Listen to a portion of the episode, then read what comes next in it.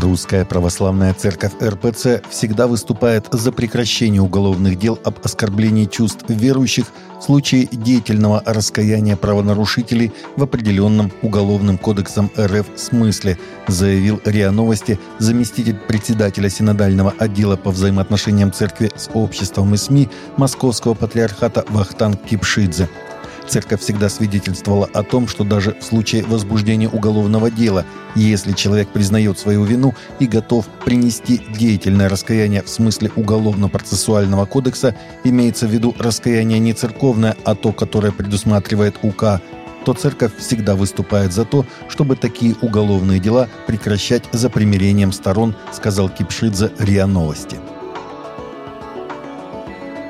Новый закон о совершенствовании механизма реабилитации наркозависимых, который вступает в силу в России с 1 сентября этого года, обсудят участники круглого стола в церковном центре амбулаторной помощи зависимым. Реабилитация ЛИВ в Москве, сообщает пресс-служба Синодального отдела по благотворительности – в работе круглого стола 26 июня примут участие представители Минздрава России, МВД России, Минтруда России, представители общественных организаций, научного и врачебного сообщества, руководители церковных и светских реабилитационных программ.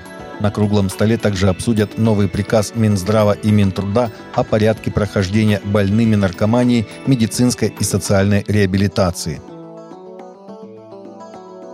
Христианин и учитель математики средней школы в Аотероа, Новая Зеландия, потерял лицензию и возможность преподавать из-за того, что отказался обращаться к транс-идентифицированной девочке как к мальчику.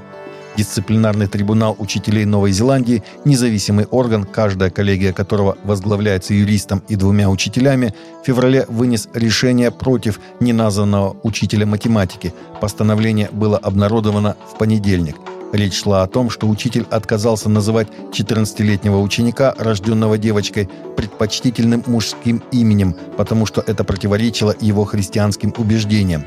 Заместитель председателя трибунала Тимоти Маккензи стал автором решения, написав, что учитель не только игнорирует пожелания ученика и инструкции школы, но и говорит им, что это неправильно, а это рискует нанести довольно значительный вред. Общее благополучие пасторов церквей значительно снизилось за последние 7 лет, сообщает Барна Research Center в рамках вебинара Summer Sabbatical. Данные с 2015 по 2022 год показали, что доля пасторов, чувствующих себя одинокими или изолированными от других, выросла с 14 до 18%. В то же время те, кто получает положительный заряд от служения, сократилась с 60 до 40%. Мотивация стать лучшим лидером упала с 73 до 46%. Когда пасторам задали вопрос, чувствуют ли они должным образом поддержку от близких людей, 68% пасторов ответили «да» в 2015 году. Однако в 2022 году этот процент снизился до 49%. Количество эмоционально истощенных также увеличилось с 21 до 32%. Духовное благополучие в общем снизилось с 37 до 14%.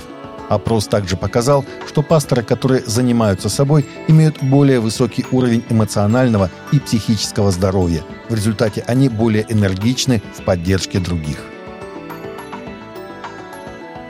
Компания на Kickstarter для предстоящей видеоигры на библейскую тематику превзошла цель краудфандинга – Игра Gate Zero в настоящее время доступна в виде 20-минутной демо-версии.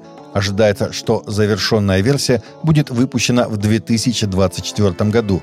Мы действительно хотим погрузиться в создание игры для молодого поколения, чтобы оно могло ощутить Иисуса и познакомиться с историями и событиями из Библии, сказал один из продюсеров проекта.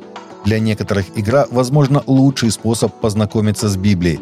Мы хотим погрузить игроков в огромный мир библейских историй и событий, продолжил он.